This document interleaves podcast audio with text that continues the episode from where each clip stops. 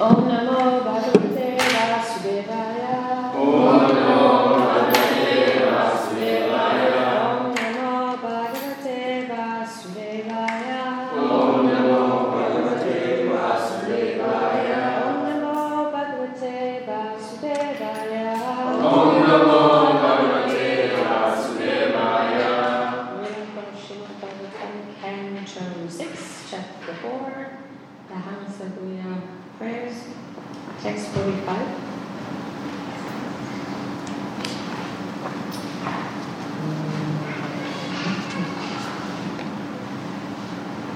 Brahmabhavavantascha Manavo Vibhuteshvara Vibhutaya Mahieta Etabah Utanam Etahar Brahma Bhavavantascha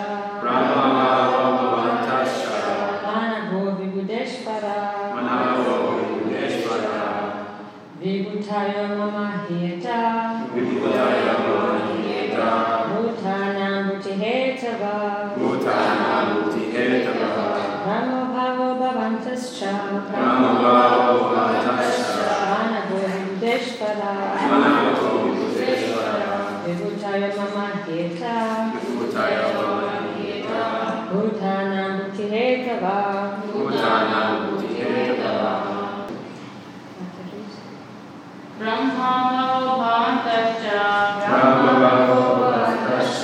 Manavo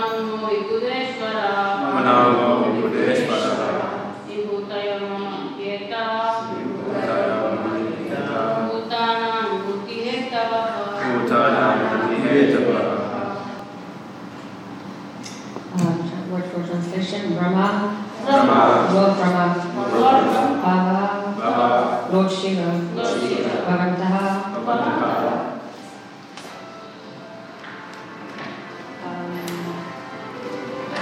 All of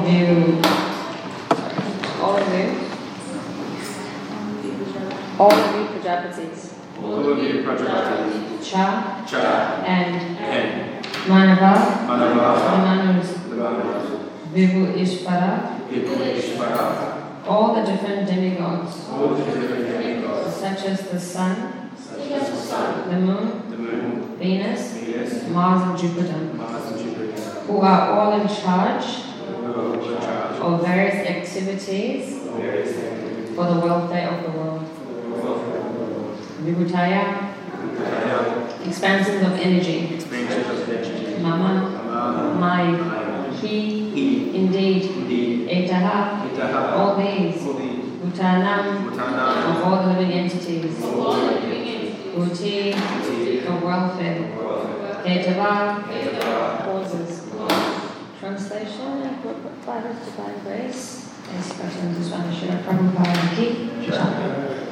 Lord Brahma, Lord Shiva, the Manus, and all other demigods in the high planetary systems and new Prajapatis who are increasing the population are working for the benefit of all living entities. Thus, expansions of my marginal energy are incarnations of my various qualities. There are various types of incarnations or expansions of the Supreme Personality of Godhead. The expansions of his personal self or Vishnu Tattva are called Svansa expansions, whereas living entities who are not Vishnu Tattva but Jiva Tattva are called Nivinamsa, separated expansions. Although Pradapati Daksha is not on the same level as Lord Brahman or Shiva, he is compared to them because he engages in the service of the Lord. In the service of the Personality of Godhead, it is not that Lord Brahma is considered very great, while an ordinary human being trying to preach the glories of the Lord is considered very low. There are no such distinctions. Regardless of whether materially high or materially low, anyone engaged in the service of the Lord is spiritually very dear to him. In this regard, Sri Manushari gives this quotation from the Tantra in Naya Vishesha Mamadhyasthu vibhutaya. Tad antarayam minas chaiva matsyadya vibhavas smektaha. From Lord Brahma down, all the living entities engaged in the service of the Lord are extraordinary and are called Vibhuti. as the Lord says in the Bhagavad Gita 10.41, Yad Vibhuti Mat Sattvam Shumat Urjitam Evava Tatat Eva Gatshatvam Mamatejam Sambhavam. Know that all beautiful throes and mighty creations spring from by the spark of my splendor. A living entity, especially empowered to act on behalf of the Lord, is called Vibhuti, whereas the Vishnu Tattva incarnations of the Lord, such as Mathura Avatar, Kesha Gautricha, and Nivinamsa, Rudra, Jiva Tattva, are called Vibhutaya. Om Janatana Dasya Janatana Shakshun Tanmila Tasma Shri Guru Maha Shri Chaitanya Mahastam Sakitanya Nitave Svansa Pradhanayam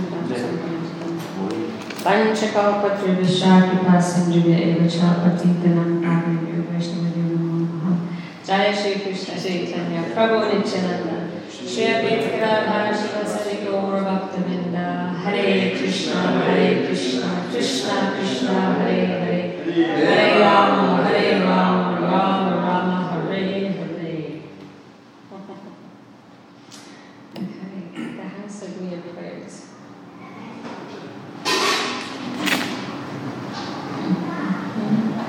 Lord Brahma, Lord Shiva, the Manus, and all other demigods of the high planetary systems and new Prajapatis who are increasing the population are working for the benefit of all living entities. Thus, new expansions of my marginal energy are incarnations of my various warrior teams. So this is a very loaded verse that touches on the different expansions of the Lord. And there's much more information about this, of course, in the first canto of Srimad Bhagavatam, where they speak about how Krishna is the source of all incarnations and how the Lord expands himself to enter into the material world and maintain it so that the living entities can come and perform their devotional service or burn out their karma so that they can all go back home back to Godhead once they pervert that. In the previous verse, it's nice that Prabhupada mentions how this Krishna consciousness movement is not a fad, but it is a bona fide movement that is intended to give or elevate everyone to the platform of being Krishna conscious. So there are many different ways in this world that people try to benefit others. There's different forms of charity, there's different forms of sacrifices that people perform for the benefit of humanity. And while all these are, of course, to be appreciated and noted, the highest form, of course, the highest well-being and the highest welfare that one can show to the living, to the conditioned soul, is that welfare work that will lead one out of the clutches or the cages of material existence and actually liberate them to the lotus feet of the Supreme Lord. And getting us, the conditioned souls, out of the ocean of material suffering or the environment of nescience, that is the real liberation. Not so much being free from experiencing suffering or pain, but to actually understand our internal connection to the Lord and to engage in devotional service. That is the highest goal, and that is what this Krishna consciousness is trying to facilitate for people at large. So this verse in the translation speaks about how the different devatas, the Prajapatis, they are engaging in a service to populate the universe. Looking back at this verse, we first hear about the Prajapatis and how they had been,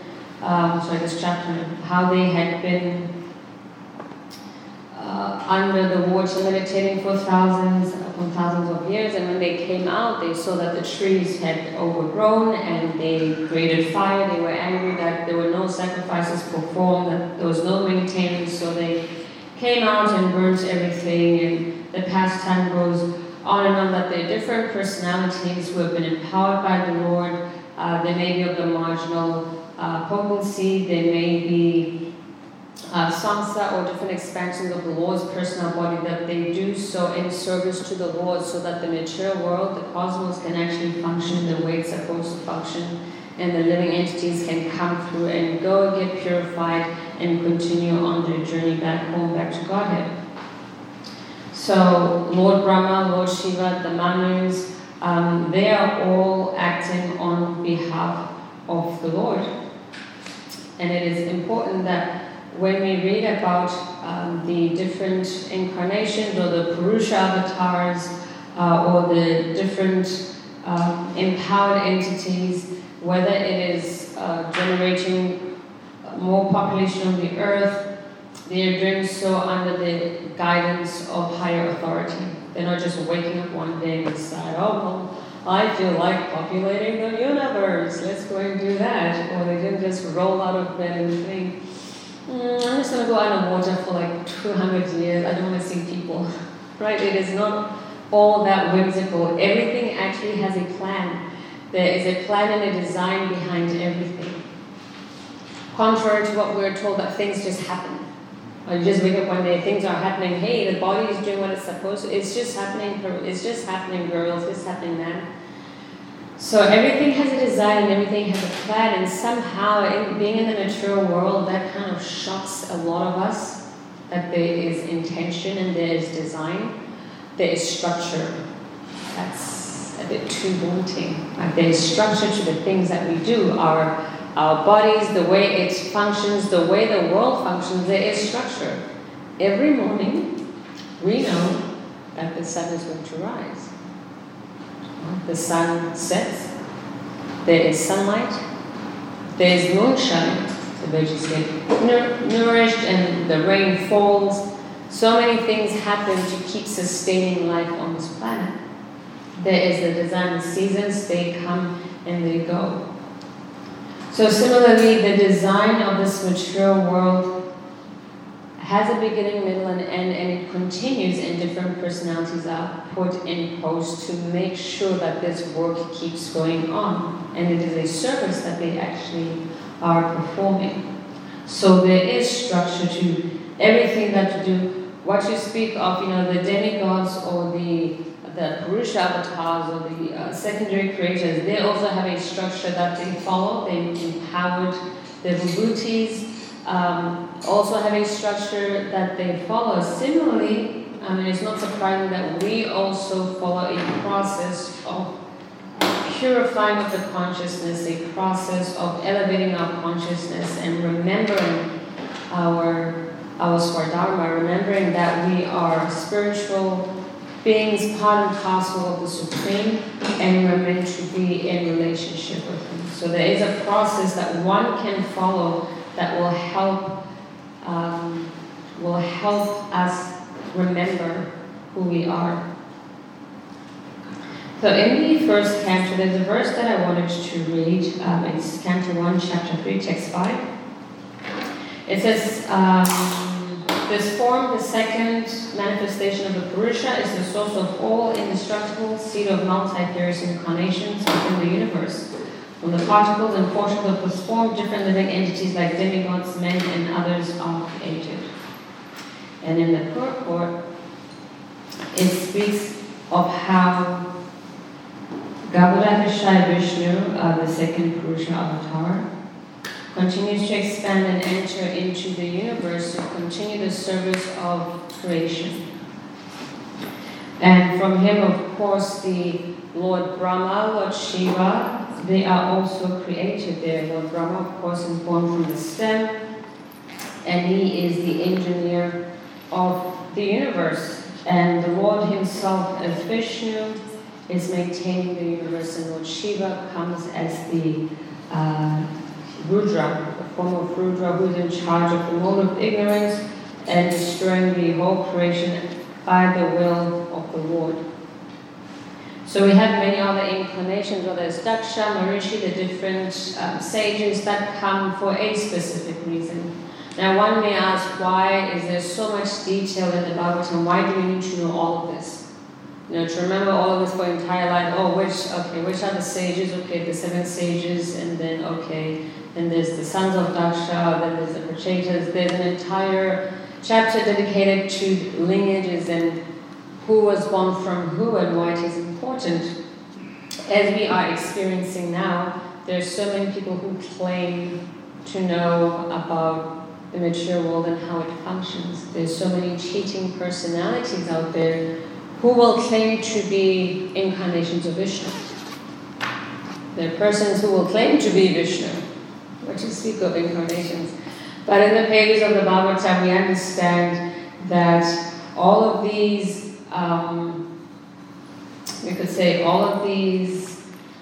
expansions, incarnations of the Lord, they've already been given. It's already been explained who is in charge of what and who comes when and why, including why the Supreme Lord descends into this material world. It's already been explained by Krishna himself in the Bhagavad Gita. Now, when there is a decline in religious activities and a rise in irreligion, the Lord says, I will come myself to try to reestablish all of this, to give pleasure to my devotees, and to get rid of demoniac tendencies as well. So all these facts have already been given so that in the future we don't have to deal with the confusion of people claiming or different living entities claiming to be incarnations or expansions of. Right, in the Vibhuti chapter in the Bhagavad Gita, chapter 10, Krishna mentions his different opulences, not to be confused by any one. Okay? It is very clear when Krishna mentions his extraordinary energy, even the material energy, it is quite extraordinary.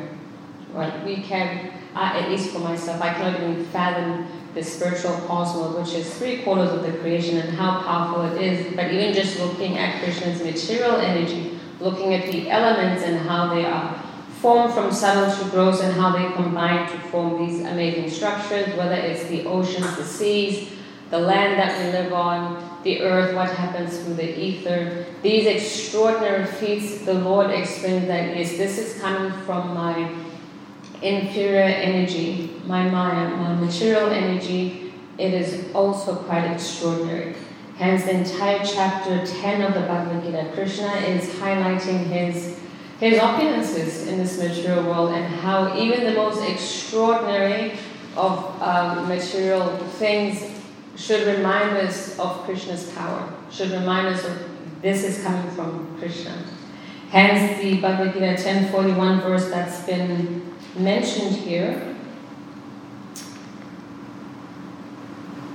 Know that all beautiful, glorious, and mighty creations spring from but a spark of my splendor. Prabhupada explains, any glorious or beautiful existence should be understood to be but a fragmental manifestation of Krishna's opulence, whether it be in the spiritual or material world. So we may wonder in the material world sometimes, we go places, what's the point of sightseeing or appreciating nature or anything in the material world? It's matter, it has beginning, middle, and end. We shouldn't even look at it, engage in it, entertain it. But if we look at it with the vision of understanding, if we look at it through the eyes of Shastra, what Krishna is saying to us, that this is this extraordinary nature, these extraordinary opulences, although they're in the material realm, they are coming from me. They are part of my splendorous energy. So when we look and appreciate, we can think of Krishna. Look at Krishna's creation. Look at the sun. Look at the moon. Look at the oceans. Look at how powerful nature is. This is all coming from Krishna's inferior material energy. Although we call it inferior, when we're in the material world, when you call something inferior, it means it's less than, it's insignificant. Don't pay no attention. However, this is Krishna's energy. Although it is called inferior, it's not inferior in the same way you use material calculation to try to understand something. The material energy is quite powerful. That is why no conditioned soul can actually go head to head with it. We will lose miserably, and we have, because as we can see, We are all losing against nature, like our bodies are changing, we cannot stop that.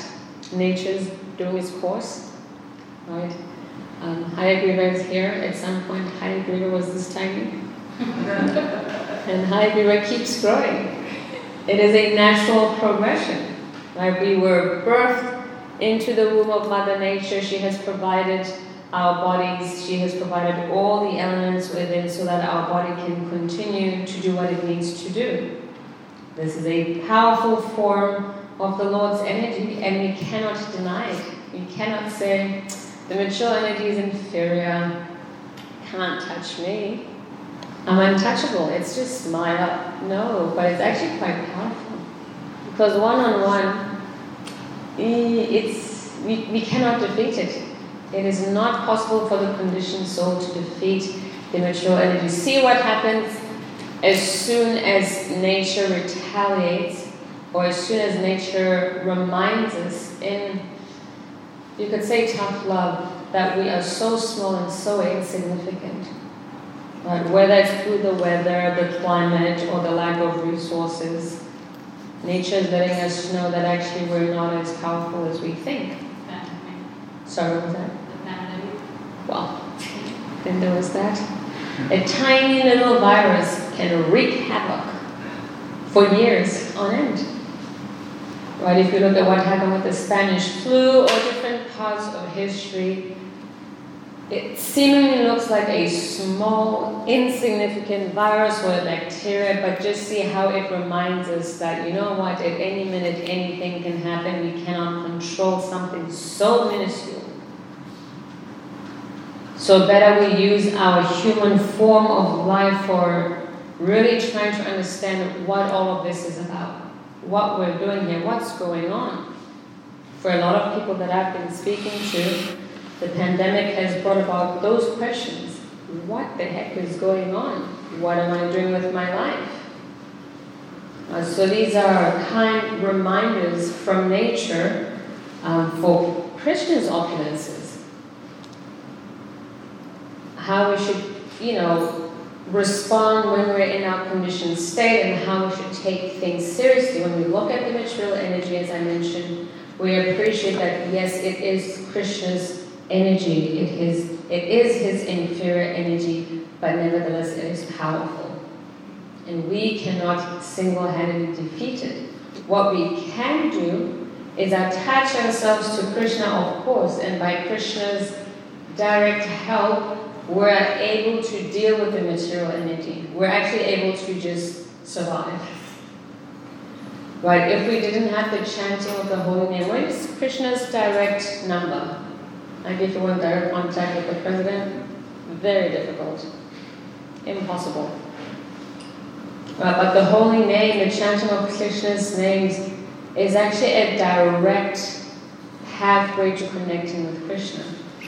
Because Nama Rupa Guna Lila, the more we chant, the more we understand Krishna and his form and his pastimes. So by chanting the holy name, by following the processes, we're surrounding ourselves in a spiritual energy that not only lifts us up but also protects us and gives us the strength and the intelligence to deal with life in a conditioned state, to deal with life in the material world, where there is a constant influx of imbalance, constant. And nothing stays the same forever. Everything has a beginning, middle, and end. There are different shades, varieties, different forms of enjoyment of chewing that which has already been chewed. And the most important thing is to understand exactly that it's already been done. There isn't anything that hasn't been done in this material world. All the experiences, whether it's jumping off a cliff of some mountain in Peru, or Mount Kilimanjaro, or diving into the ocean to get some shells or oysters, whatever people do, someone has already done it. There's already been a first of everything, pretty much. That is not necessarily the goal of life. The goal of life for us is to understand that this mature world, yes, there is a mixture. We have our mature energy, but we also have the spiritual energy in the process that's been given to us by the Acharyas, our hearing, our chanting, our honoring of prasadam and associating with devotees, keeps us within an elevated spiritual consciousness, and it is in that consciousness that we're able to understand the plan of the world and how it works and how we fit in. So the Purushas, the expansions of the Lord who come to this material world for specific reasons, they are acting on behalf of the Lord and they are performing a service, and they do so diligently. It is not out of their own selfish accord, but they have been appointed by the Lord to actually act on His behalf. What was very interesting and a wonderful point in the purport, although Prajapati Daksha is not on the same level as Lord Brahma and Lord Shiva, he is compared to them because he engages in the service of the Lord, in the service of the personality of Godhead. It is not that Lord Brahma is considered very great, while an ordinary human being trying to preach the glories of the Lord is considered very low. Right, so one need not be a Purusha avatar to be considered by the Lord or to be recognized.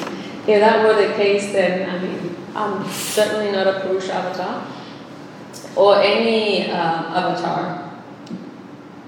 But we are engaged by Srila Prabhupada in the service of the Lord. Prabhupada did say there's so much that needs to be done, and we can see that there is so much that needs to be done in terms of sharing Krishna consciousness, of sharing Krishna with people who know nothing about Krishna. So there's a lot that can be done, and any living entity can do that. We don't need to be an empowered devata. We don't need to be a highly evolved spiritual being. We have these books and we have the different means and processes where we can share Krishna. Now, there was a past time where Malati's daughter was giving out books on the street, and what she would say is Krishna is the Supreme Personality of Godhead. Gave out, I think it was a BTG or flyer or some books. She would say that to each and every single person, Krishna is the Supreme Personality of Godhead. And Prabhupada said, this is preaching. Even such a small girl can do that. But we're trying to give Krishna to others. So that service she's performing, the service of Lord Brahma, to the eyes of the Lord, it is all endearing. Whether one is on a platform as huge as Lord Brahma, who is doing an amazing service, but even the foot soldier on the ground who is sharing and trying to enlighten other people about who Krishna is, Krishna is pleased by that. It is not that because we are conditioned souls on planet Earth, insignificant planet, the universal four-headed Lord Brahma, so small, why would Krishna even notice? Why would Krishna even care that we're trying to chant Hare Krishna or engage in the Sankirtan Yajna? But the Lord does say that one who explains the supreme secret becomes very, very dear to him. In the 18th chapter of the Bhagavad Gita, we have these two beautiful verses, 1868 and 69. For one who explains the supreme secret to the devotees, devotional service is guaranteed, and at the end he will come back to me. And I declare that he who studies the sacred conversation worships me by his intelligence, and one who listens with faith and without envy becomes free from sinful reaction and attains to the planets where the pious dwell. So in these purports, Srila Prabhupada speaks about how anyone who sincerely tries to present Bhagavad Gita makes tremendous advancement on the path home back to Godhead. He doesn't say that anyone who comes to the level of being Lord Brahma or one of the incarnations, only they can attain the planet, or only they can attain the Vaikuntha Goloka.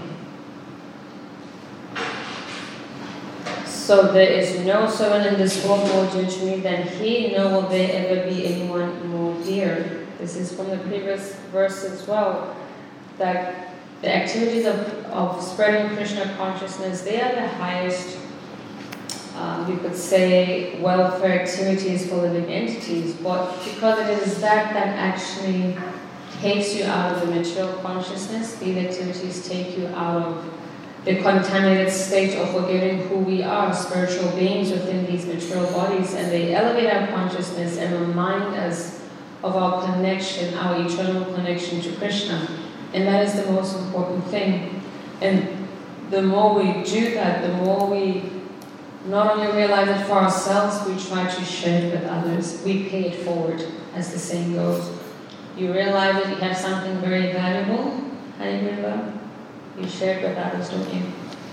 Yeah. If you have something that is extremely valuable, it has transformed your life tremendously, of course you want to share it with others. And it is through that sharing that we actually become more endeared to the Lord. And it is through that attentive detail of trying to share Krishna and His beauty and His fame and His opulences that the Lord takes notice and tries to help us even more in our sharing of Krishna consciousness. So we do not need to be as on a high pedestal like Lord Brahma or any of the other devatas, because Prabhupada says that even if we're just ordinary human beings trying to preach the glories of the Lord, there are no distinctions.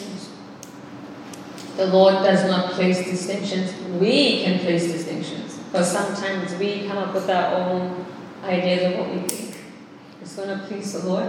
But the Lord states very clearly, and His representatives, like Srila Prabhupada, they explain that, you know,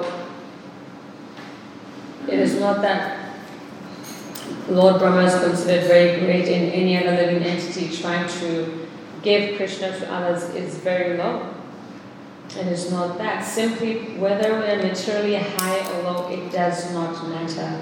Our material designations or distinctions actually do not matter in our pursuit of Krishna consciousness, or in our pursuit of giving Krishna consciousness to others. At any point in time, come as you are, come as you may, you share Krishna with others, and that is it. The Lord is pleased, and the Lord regards that as an endearing practice. So if we want to become even more and more dear to the Lord, then we engage in the service of the Lord, and we try to give others an opportunity to also engage in the Lord's service. So in that way, not only are we purifying ourselves, but we're acting on behalf of the Lord, and we pray for the Lord's mercy, of course, to continue to share Krishna consciousness with others. And the Lord, by purifying our hearts, strengthening our mind, we're actually able to devise means and ways to attract people towards Him. And we have to be very, very smart, we have to be calculated, we have to plan how we're going to share Krishna with others. So different ways. Some people naturally will come to a temple, but sometimes we have to take the temple to them, we have to take Krishna to them. And we have to be creative in how we do that, because one way may not necessarily work all the time. So when we think deeply, we pray to the Lord, how can I make Krishna more accessible to people who do not know about Krishna, or people who wouldn't even ever set foot in the temple? So we try to use our intelligence to do that, and it is through our intelligence that we continue to worship the Lord and come up with creative ways to do that. And in that way, we're also purified in the process of trying to give Krishna to others. So I'll stop there, and I'll ask if there are any comments or questions.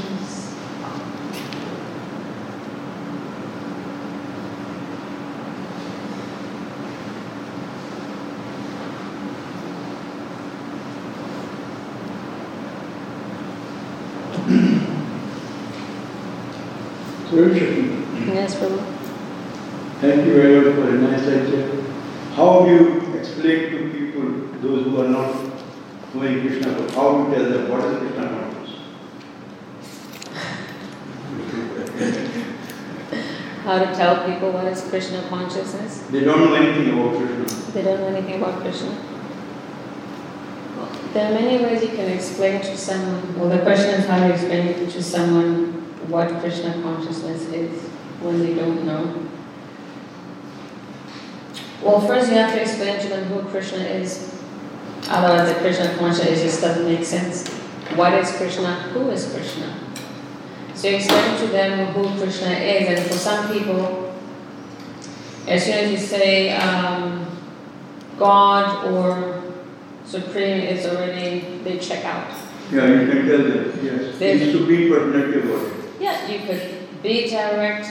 Is the Supreme Personality of God, the cause of all causes, the Supreme Conscious Being, there's a divine male and female Radha Krishna. There's so many ways you can explain it, depending on who you're talking to. Like sometimes you judge, after being around people for some time, you get to know how well they will be receptive to what you're saying. But you try to find ways in which they can relate. So how I explain to people what Krishna consciousness is, I explain first who is Krishna. Right? I do lots of yoga, I do lots of kirtan. They always ask, what is this mantra? What is Hare Krishna, Hare Rama? So then I explain who is Krishna, who is Radha. I explain what mantras are. But in explaining Krishna, I make it very clear that the goal of the yoga system is for us to be connected to the source of everything, and that is Krishna. Krishna is the fountainhead. He is the source of our existence. He is our root.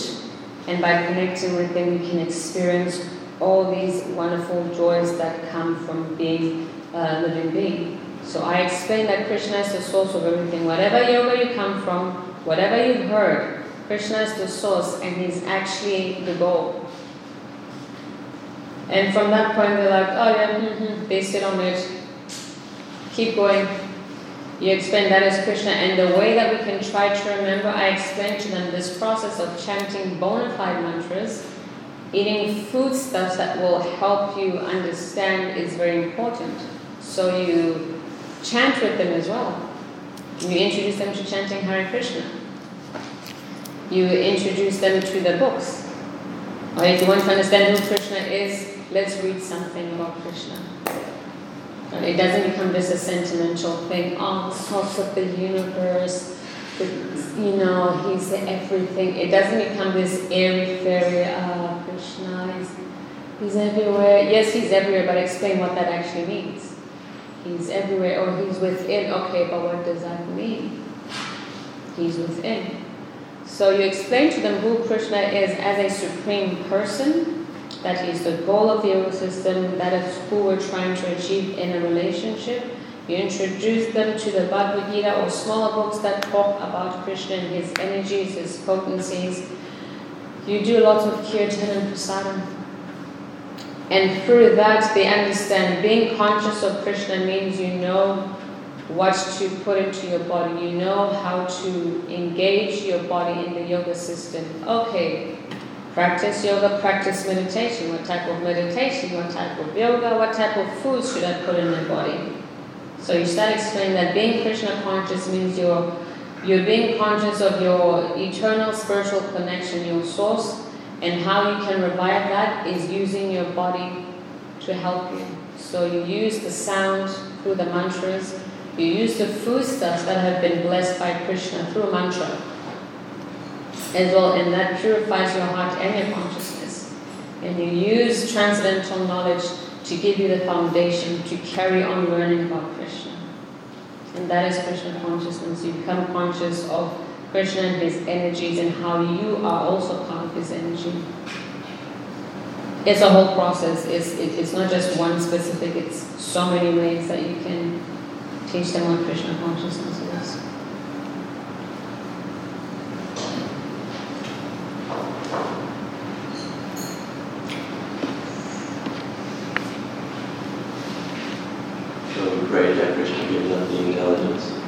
So what was that? We pray that Krishna gives us the intelligence. No, Radha Krishna gives intelligence. Just for the specific people. Yeah. So I'm thinking it's an art. You have to, like I was saying at the beginning, you spend time, then you can figure out what you can say to some people and what you can't say. Over time they get purified, you can start giving more. But it's more like you give, you wait. They ask the question, you give, let them sit with it, you keep giving gradually.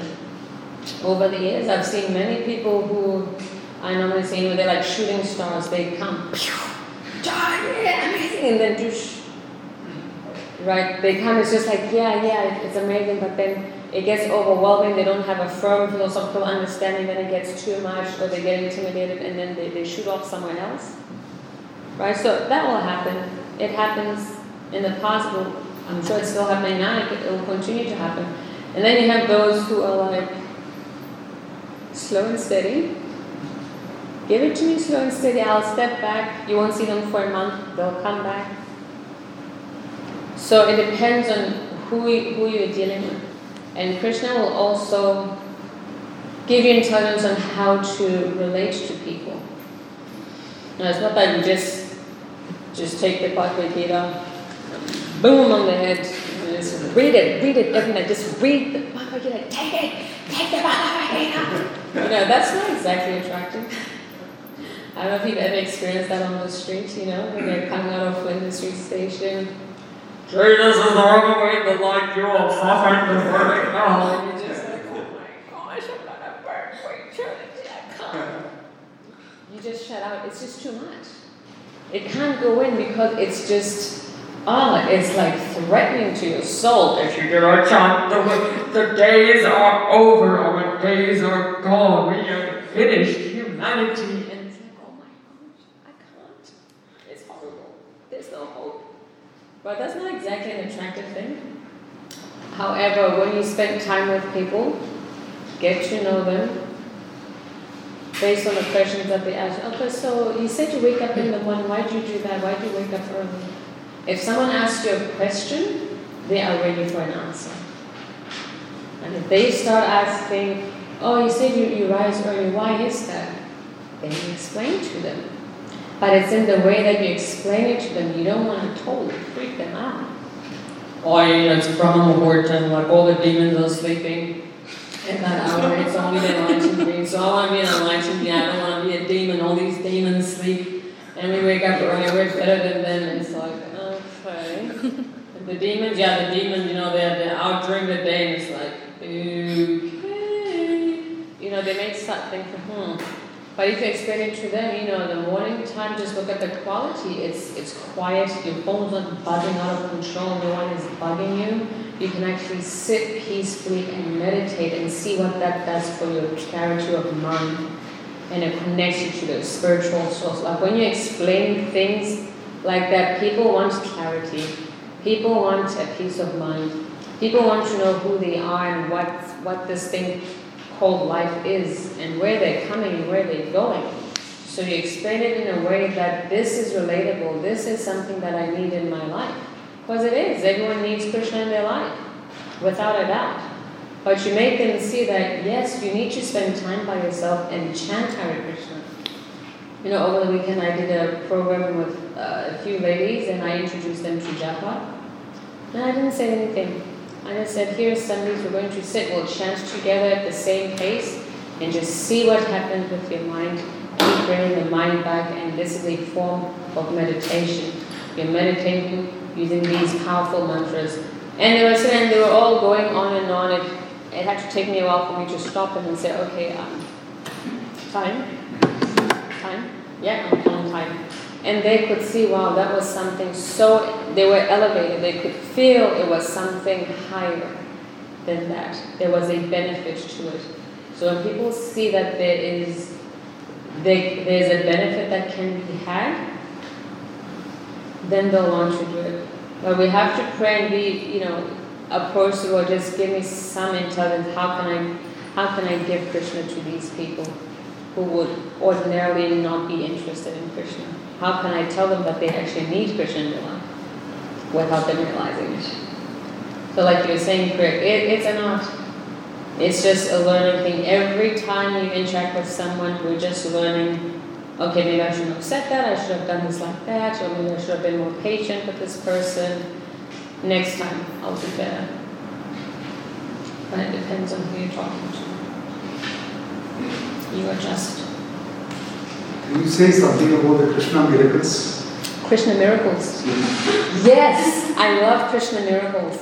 So one miracle I will talk about is this miracle here.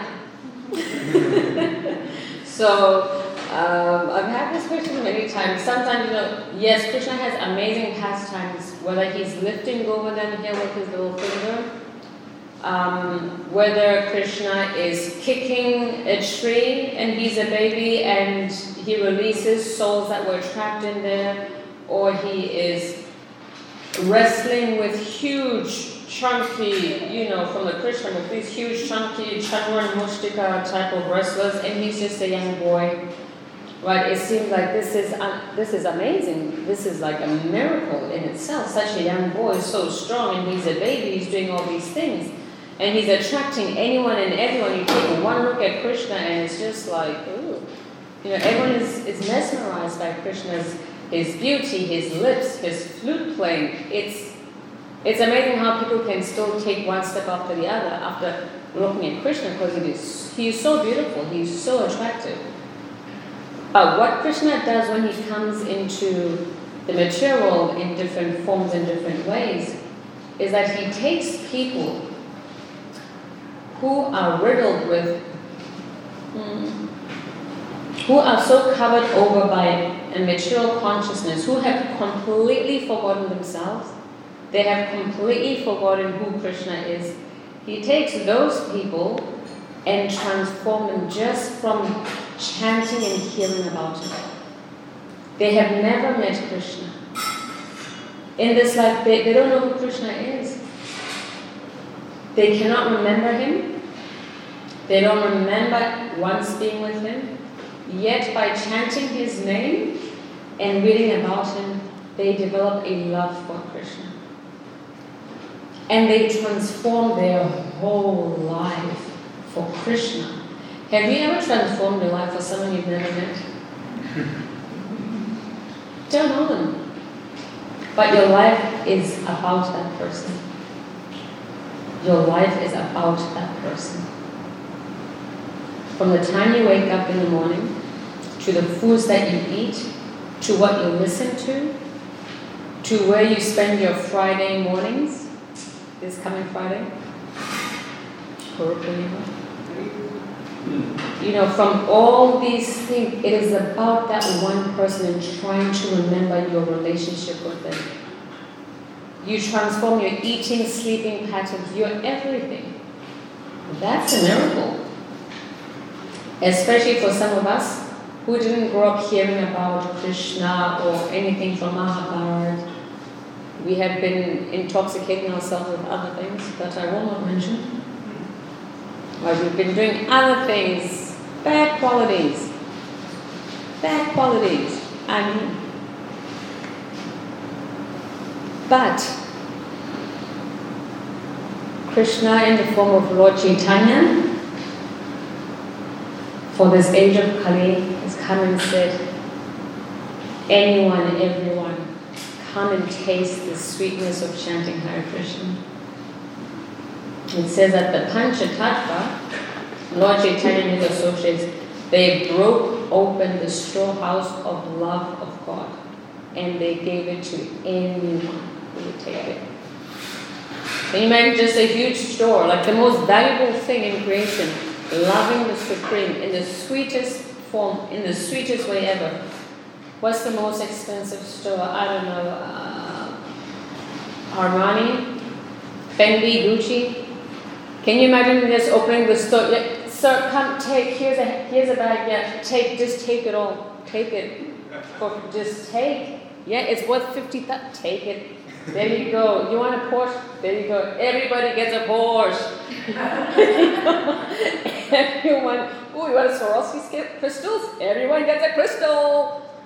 Never will happen in the material world. But Lord Chaitanya and his associates, they took the most powerful way to love the Supreme, the most powerful relationship. They broke it open. They said, whoever wants it, come and taste this. Come and take it. Whether you're fit or unfit, whether you think you're qualified or you're not qualified, come. We have plundered the storehouse of love of God, and now we want to live it because we cannot contain all of this to ourselves. Everyone has to have it. So they broke it open and they're giving it profusely, and they're still giving it. It is a miracle that malechas like us, people who knew nothing, I'm not saying us, I'm pointing to myself, nothing about Krishna. Never met him. I don't know the person. But I'm told that he's amazing. I read about him and I'm like, whoa, far out. The sweetness, the kindness, the love and reciprocation with his devotees. This is what I want. I'm chasing this for the rest of my life. I'm chasing Krishna. I cannot find him. I'm chasing Krishna. It's a miracle. So the miracle Krishna has created, that he has come as Lord Chaitanya, Krishna is there himself, he's performed his pastimes, and he is attracting all of us. Even when we still have bad qualities, even when we still have bad qualities, he is still pulling us towards him, and that's a miracle. You knew nothing about Krishna, then you dedicate your entire life to him. You still haven't met him. But you're still going to give me life. Thank you. So that is Krishna's miracles. And I'm speaking about Lord Chaitanya because on the Friday is Gaur Purnima. It's his appearance. And if you want to get that nectar, that sweetness, if you want to really, on that day, you can pray profusely and serve the Lord and chant his name and read about him to bring about that closeness to the Supreme Lord. It's a wonderful meditation because what Lord Chaitanya did is a miracle in itself. If you read about his pastimes, it's amazing. I want to meet him. I come from India, mm-hmm. and I stay in the cantonment. There's a beautiful temple in Secunderabad in Tribalgiri area, mm-hmm. where the commandant, I'm an ex-military person, the commandant of the college was a devotee of Lord Radha Krishna. Mm-hmm. So it is said that 5,000 years back, Krishna went and took a shelter in Guruvayur, which is in Kerala. Mm-hmm. But people tend to worship all from Mathura, because that's where the Krishna was born or whatever. Yeah.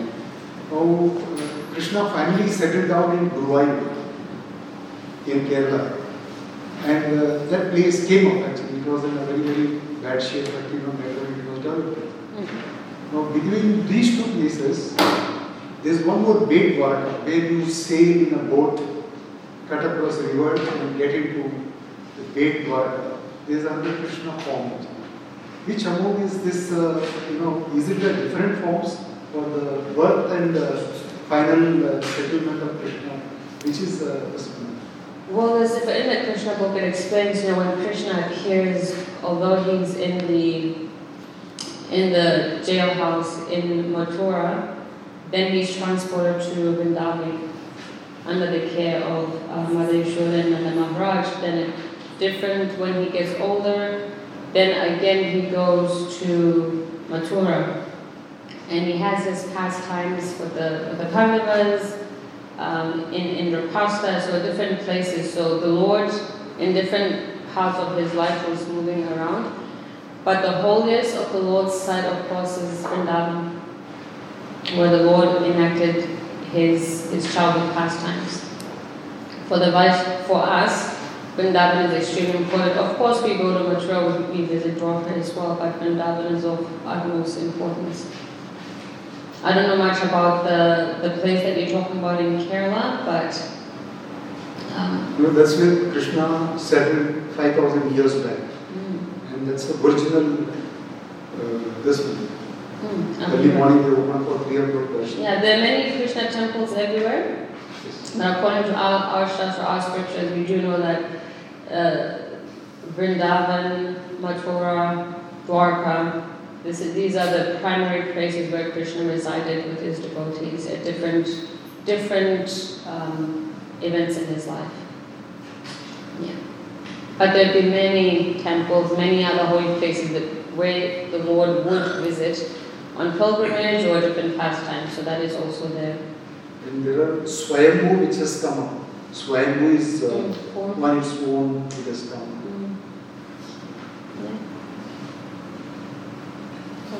Thank you for sharing. I must thank you for... I'll finish there. Thank you very much for watching the Brahma Tanki Jai.